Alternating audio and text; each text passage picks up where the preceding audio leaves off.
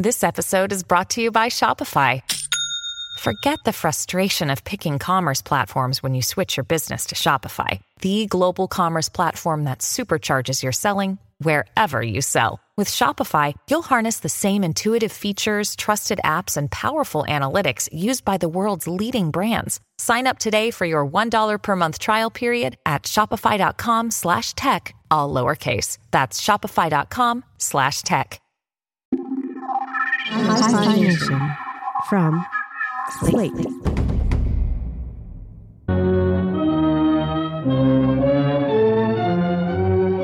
It's the opening scene of George Romero's Night of the Living Dead, 1968, the first zombie movie in modern American cinema. John and Barbara, a brother and sister in their early 20s, have just made a 200 mile drive from Pittsburgh on an annual visit to their father's grave. At the cemetery, the brother John decides to have a little fun and spook his sister. They're coming to get you, Barbara. Stop it! You're ignorant. They're coming for you, Barbara. Meanwhile, a tall, very thin man in a tattered suit is off in the distance, slowly closing in on their location. They notice him but don't pay him any attention until he's close enough to pounce.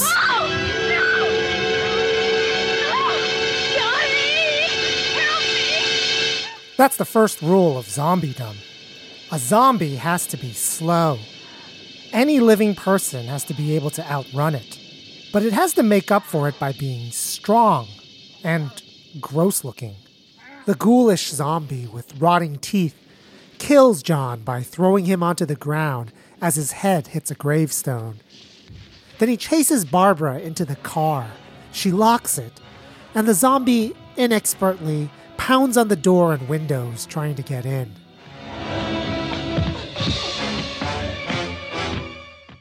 The second rule is that the zombie has to be dumb. It has to have one very simple desire and walks in one direction, destroying barriers to fulfill it. If a zombie has a mind, it only has a single track, which makes the next thing that happens particularly interesting. Maybe even a flaw in George Romero's early depiction.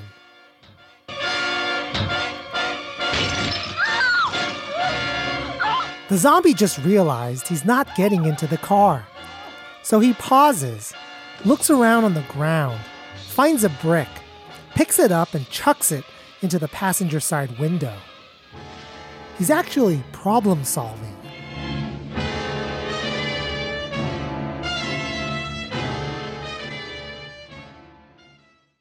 When Barbara finally escapes, she finds herself locked in a farmhouse where she meets other people who are hiding from the zombies.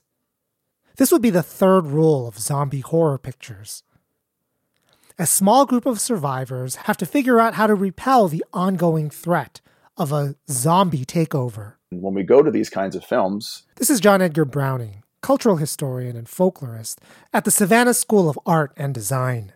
We're not going there to watch and look at these, these horrible, disgusting zombies. They are simply a catalyst for what we're really there for, which is the ability of people to collectivize and survive together in these survival spaces. And often they don't do it very well. And that's what leads to them getting killed. The zombie has never had the kind of agency that the contemporary, say, vampire does. The vampire has a name, has goals, but the zombie was always half decomposed in the body, but also in the mind, right? They're not really minded beings. You know, when we're watching these other kinds of horror movies, particularly these stereotypical or archetypal monsters like Frankenstein's monster or Dracula, or even the Wolfman, we're there to watch these monsters. And yeah, we're there to see if the people survive or not, but we're there to watch and learn from and see ourselves in these monsters. With zombies, we're there to watch the survivalists. Here we can see subconsciously a part of ourselves in the zombie, but we also see bits and pieces of ourselves, the parts we like and the parts we don't like, in these survivalists. And, uh, you know, they're there to either die horribly because they're not getting along or there to die with dignity. One of the things that's running in the background Christina Van Dyke, Columbia University and co host of our Monster series. Of all these questions about monsters, is what are we afraid of? With vampires, it's this sort of thrilling fear of being taken over and changed in these, you know, mysterious and maybe horrible but kind of cool ways. But with zombies, I think there are always two fears.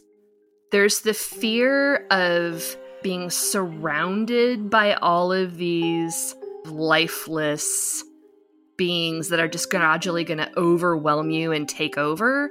And then there's the fear of being a zombie. From Slate, this is Hi-Phi Nation Philosophy in Story Form. Recording from Vassar College, here's Barry Lam.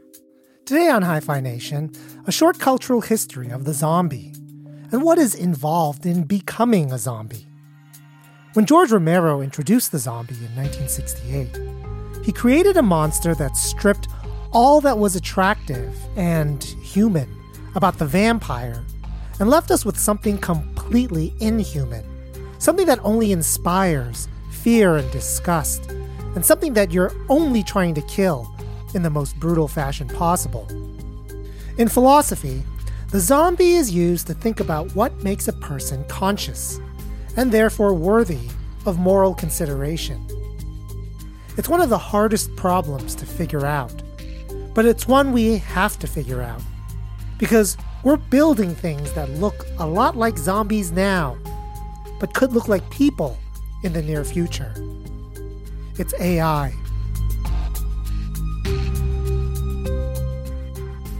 Hi-Phi Nation will return after these messages.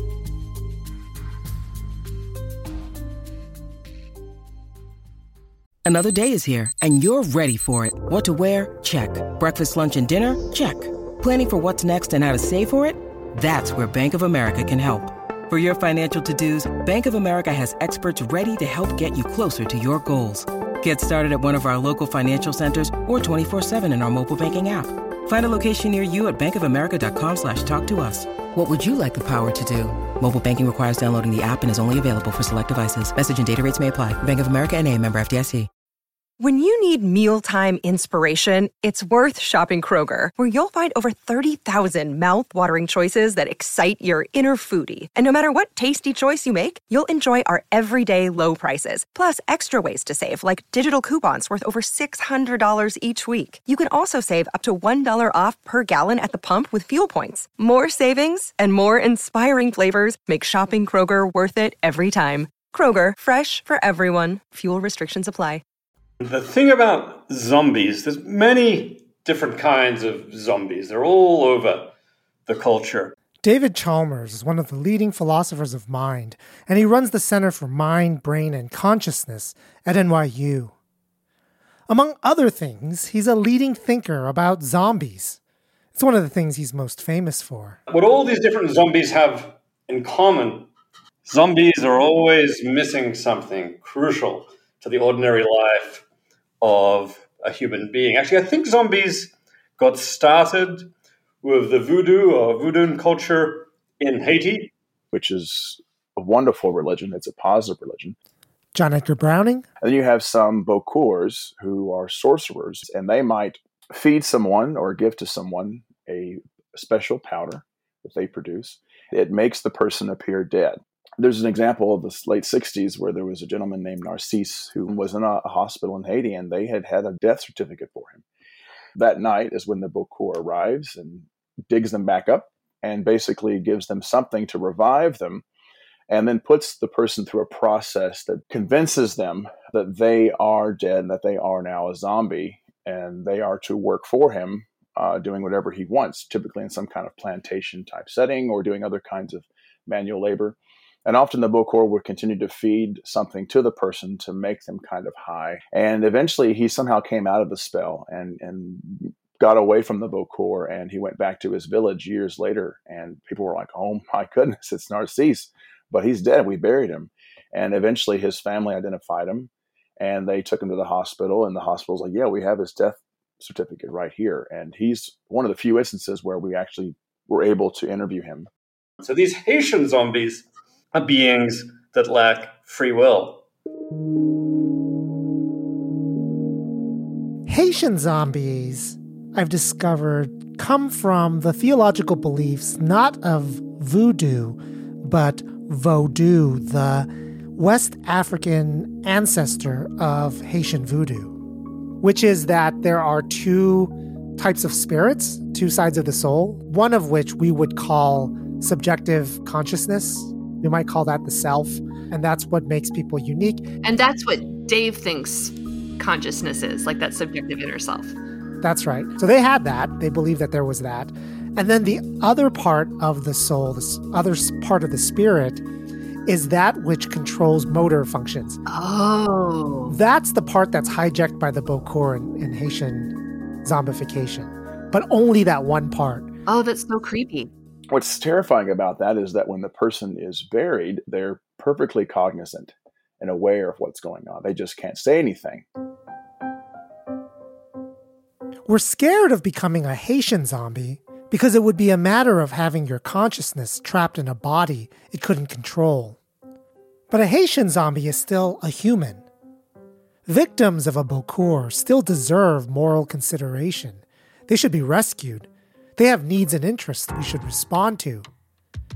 The George Romero zombie from Night of the Living Dead doesn't have these traits. The only thing we're supposed to do is kill them. Seems a key property of Hollywood zombies is they're actually dead. Dead and reanimated. The crucial thing they seem to be lacking is life. And maybe something like higher cognition. They're just creatures of some very basic appetites. They eat people.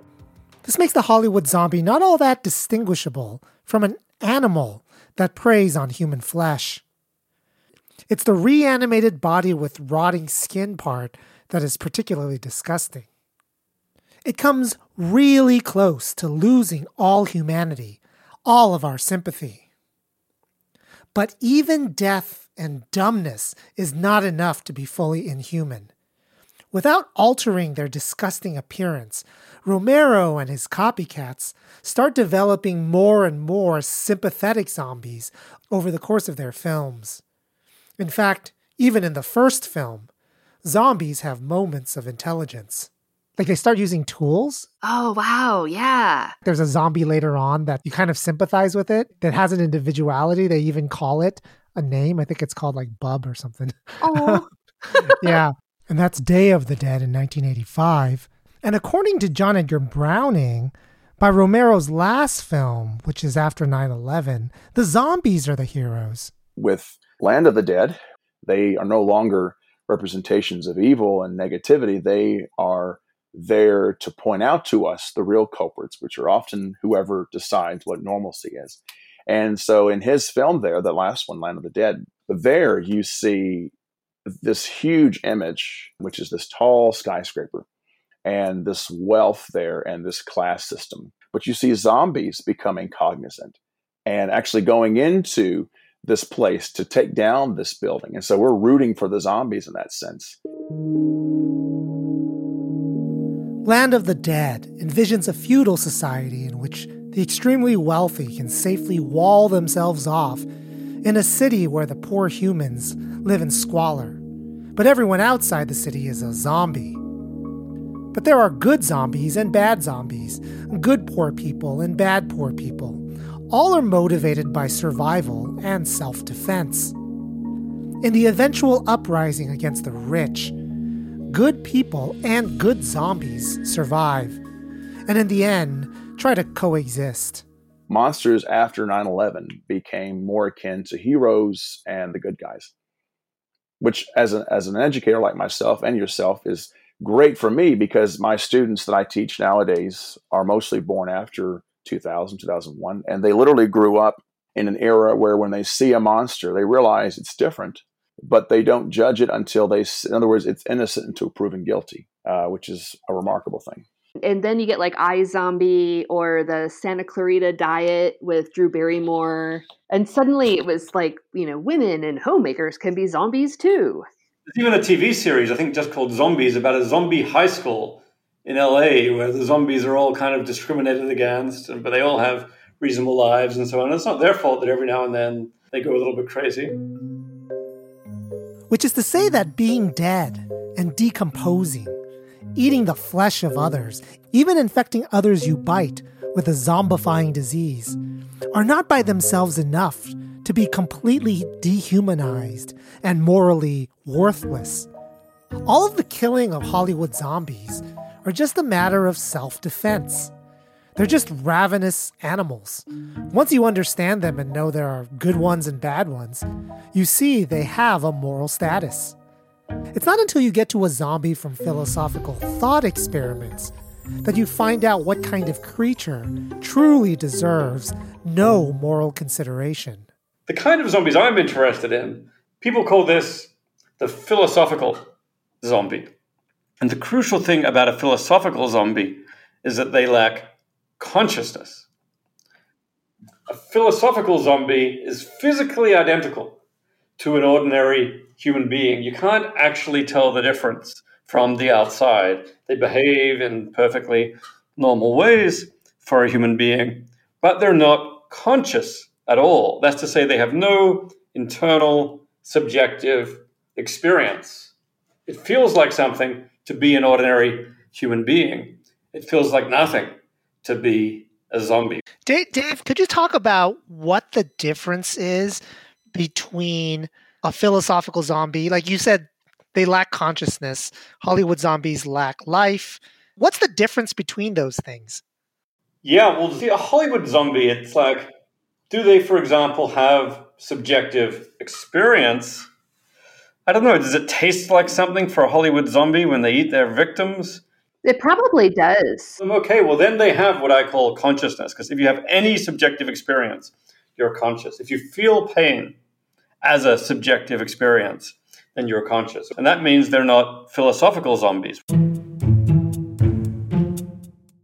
Dave, if I were a Hollywood director or a screenwriter and I wanted to depict a philosophical zombie in a story or on screen. How would I do that? So let's take a movie like Lord of the Rings, and now let's remake it as a zombie movie, a philosophical zombie version of Lord of the Rings. It's going to look exactly the same. It's just that none of them have consciousness.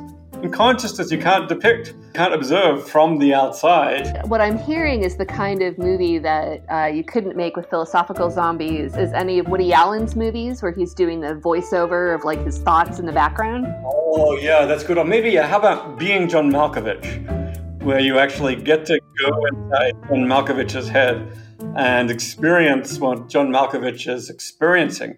If you made Being John Malkovich with zombies, maybe you'd go inside his head and you'd experience nothing. You'd find all is dark inside John Malkovich. What's really interesting about philosophical zombies is that you have this question what, if anything, about human beings transcends or goes beyond just physicalism? I think the connection with the Hollywood zombies and even the Haitian zombies is the idea that if all we are are these sort of physical beings that are moving through the world with the aim of reproduction. Right, yeah, exactly. With the only kind of aim vaguely being reproduction and continuation, that that misses a huge part of what we take the human experience to be. And so Dave is interested in talking about philosophical zombies to identify what consciousness might be. So, what it might be that sets apart a zombie that's doing all the things that we do and looks just like we do from someone who's experiencing their life in this first person narrative, subjective, inner kind of way. What is it you think that having subjective first person experience gives us that's valuable to us because it's clearly very valuable. It's valuable enough that it makes for a particular kind of monster that we fear. Also, what it gives us, in some sense, is is the ability to narrate our lives. You can think of yourself as a certain kind of person. You can plan your life in certain kinds of ways. You can adopt certain values and reject other values. And without that phenomenological experience, you're just missing so much about a meaningful life that I think that ties into these worries about you become a zombie effectively when you give up having that kind of inner life and just stare at your phone all the time or punch your time clock and go do data entry and then leave at the end of the day. We will return to the rest of Hi-Phi Nation after these messages. Hey y'all, Darius Rucker here. You know, a lot of people ask me, what inspires your music? And one of the big things is a strong sense of place. That's why I love my home state of South Carolina and want to share the awesome things it has to offer. From the beautiful mountains down to the sunny coast, it's got it all. Not to mention two of my personal favorites great golf and amazing food. Come see why I love this place. Visit discoversouthcarolina.com.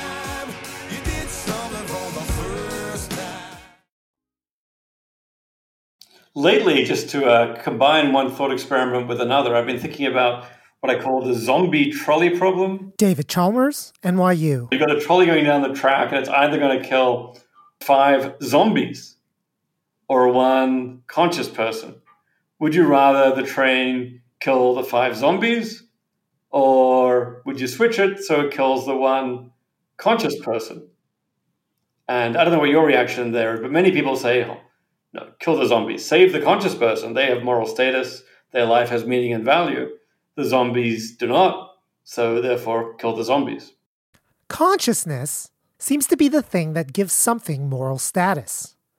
It's not free will. It's not even live flesh. A true philosophical zombie can be killed at will without any guilt or remorse. You don't even have to be defending yourself against it. It's like killing a very lifelike animatronic robot. If that's right, we need to know what in the world has first personal experiences so that we know what's intrinsically worth saving if it were threatened. The problem is, we don't know. And that'd be fine if we weren't in the business of building philosophical zombies. But we are. I'm talking about AI. Can AI be conscious? I think we don't know. Eric Schwitzgebel, philosopher of mind, UC Riverside. I think we have very little understanding of how consciousness arises in the world. There are just a huge number of theories about that. So, depending on what theory is true, maybe AI already is conscious maybe AI never could possibly be conscious, or maybe it would take something, but we don't know what. It could be in the near future, it could be in the distant future. It's wide open. Is this because we don't understand consciousness or we don't understand AI? Well, it's mostly because we don't understand consciousness. My sense is that we're pretty close to having a philosophical zombie, assuming AI isn't conscious, because the language generation is getting pretty good. Like when I look at GPT 3 and its renditions, it's not perfect. You can kind of tell some of the times. But that's if you're comparing it to really intelligent conscious agents, right? But if you compare GPT 3 to the worst case of a speaker or a talker, but who is clearly conscious if, as a human being, it's almost there. And then if you just add to it something like deep fake voices, I find a deep fake of your voice and then just have it do GPT-3 when I'm interacting with it. It's so easy to get to the point where, well, what's the difference between doing that and putting that in a human like looking silicone machine thing? Right. No, I agree. The philosopher Susan Schneider has tried to come up with some AI consciousness tests that basically involve asking many probing questions of an AI system about consciousness. Just say your AI system says things like, Oh, I know I'm really just a silicon system, but from the inside, I feel like so much more. If it says that, then maybe it passes the consciousness test. So, in your in your conception of zombies, the way that you've been using them in philosophy, the idea is that if you asked a zombie to describe their inner life, they would just tell you that they don't have one. Ah, no, that's the thing. No? Okay, good. Do they think they have an inner life? Basically, yes, insofar as they think anything at all. But here's the thing about zombies, at least in the extreme case of zombies, of philosophical zombies, the case I'm interested in, they are behaviorally indistinguishable from normal human beings. They behave just like humans. And among that behavior is the things we say as part of our behavior, including the things we say about consciousness. I, as it happens, talk about consciousness a lot. So if I go to my zombie twin, this is a creature that's physically and behaviorally just like me, but without consciousness. Well, my zombie twin still writes books with titles like The Conscious Mind, The Character of Consciousness, and he will tell you all about his rich conscious states, even though by hypothesis he has none. So that's freaking weird, as they say.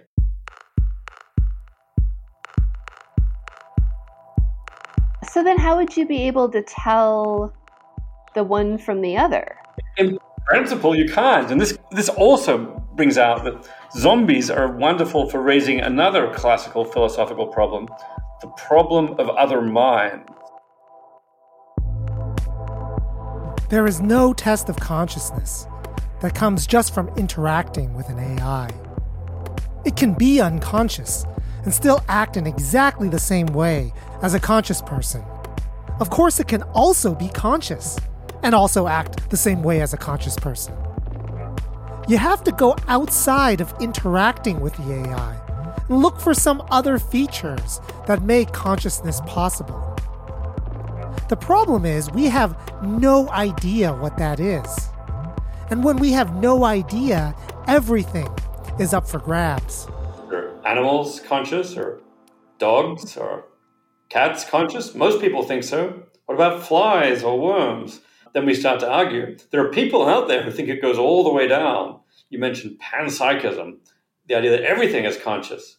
So, yeah, some people think even a particle like an electron might be conscious. Or you go all the way up. There's a view called cosmopsychism. It says the whole universe is conscious. Maybe there's some kind of cosmic consciousness that permeates the universe. We could ask about groups. Is the United States conscious? Is New York University conscious? Eric Schwitzgebel, UC Riverside. Let's paint this picture of this GPT 3 bot that you've imagined. We put it in an embodied robot that has an emotionally expressive face, right? They're working on emotional expressions in robots.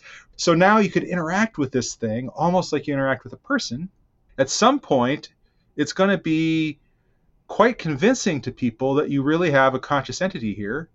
And some researchers, based on how liberal their theories of consciousness are, might start to agree. And they might say there's something it's like to be this robot.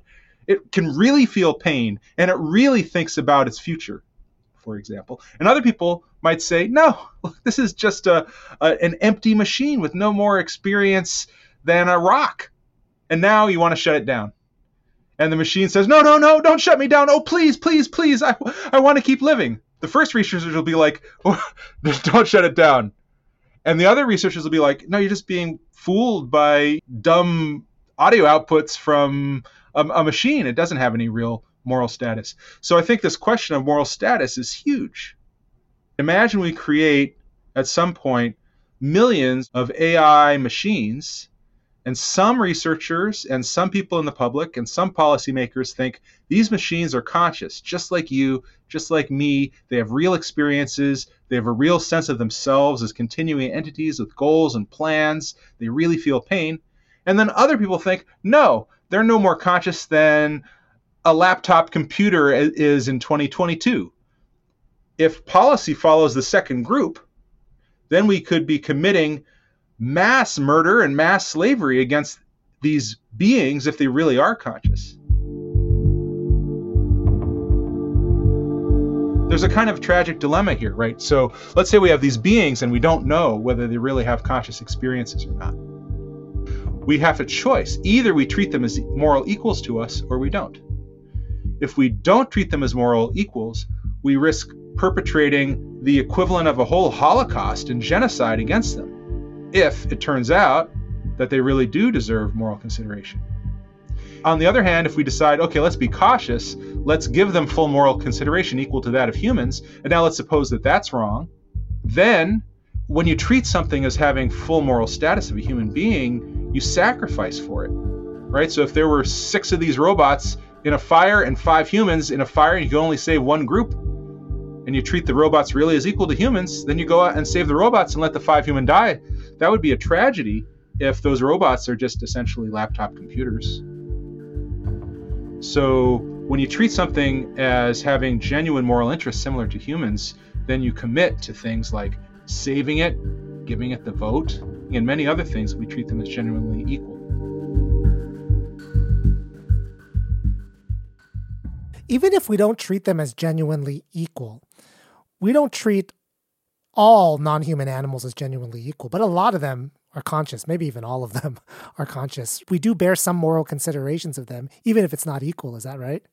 Yes, that's right. I mean, so for example, in scientific research, we normally think that you have to follow certain procedures in the treatment of vertebrates. And of course, there's an ethical vegetarianism movement that's uh, gaining steam. In California, where I live, if you leave a dog unattended in your car and it dies as a result, you could go to prison for six months. Would you want to do that for an AI program that you left on your laptop in your car and it fried somehow? Once we give them the moral status of even kind of vertebrates, that's not trivial. And if we start to give them the moral status of humans, that's you know even more not trivial. I'm not saying we shouldn't. I, what I think is it's a it's a tragic dilemma. As long as we're ignorant, there are huge moral risks on both sides. Given this tragic dilemma, you actually propose a particular kind of way forward when it comes to building new AIs, right? Why don't you tell a little bit about what you're proposing? So I think the way to escape this dilemma is to not create AIs whose moral status is unclear. Uh, Mara Garza and I have called this the design policy of the excluded middle. Right? Either create only AI that are simple enough that you know they don't deserve much moral consideration. Or go all the way to creating AI that is fully equal with human beings and you know that it's equal. And avoid that perplexing middle.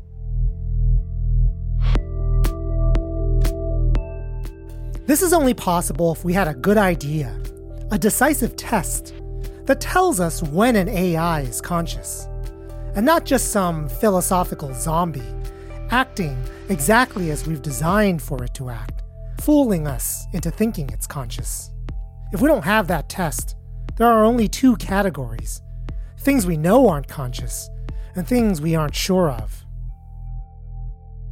Whatever our AI zombie overlords decide for us in the future, it's clear to me at least that if there's a bad guy, if there's a monster, it's not the zombies. Hi-Phi Nation is written, produced, and edited by Barry Lam, Associate Professor and Chair of Philosophy at Vassar College. Co host this week is Christina Van Dyke. Executive producer of Slate Podcasts is Alicia Montgomery. Senior managing producer for Slate Podcasts is June Thomas. Managing producer for Slate Podcasts is Asha Saluja. Editor of Slate Plus is me, Chau Tu. Production assistance this season provided by Jake Johnson. Visit hiphination.org for complete transcript, show notes, and reading list for every episode. That's hiphination.org. Follow Hi-Phi Nation on Facebook and Twitter, and at the website for updates on stories and ideas.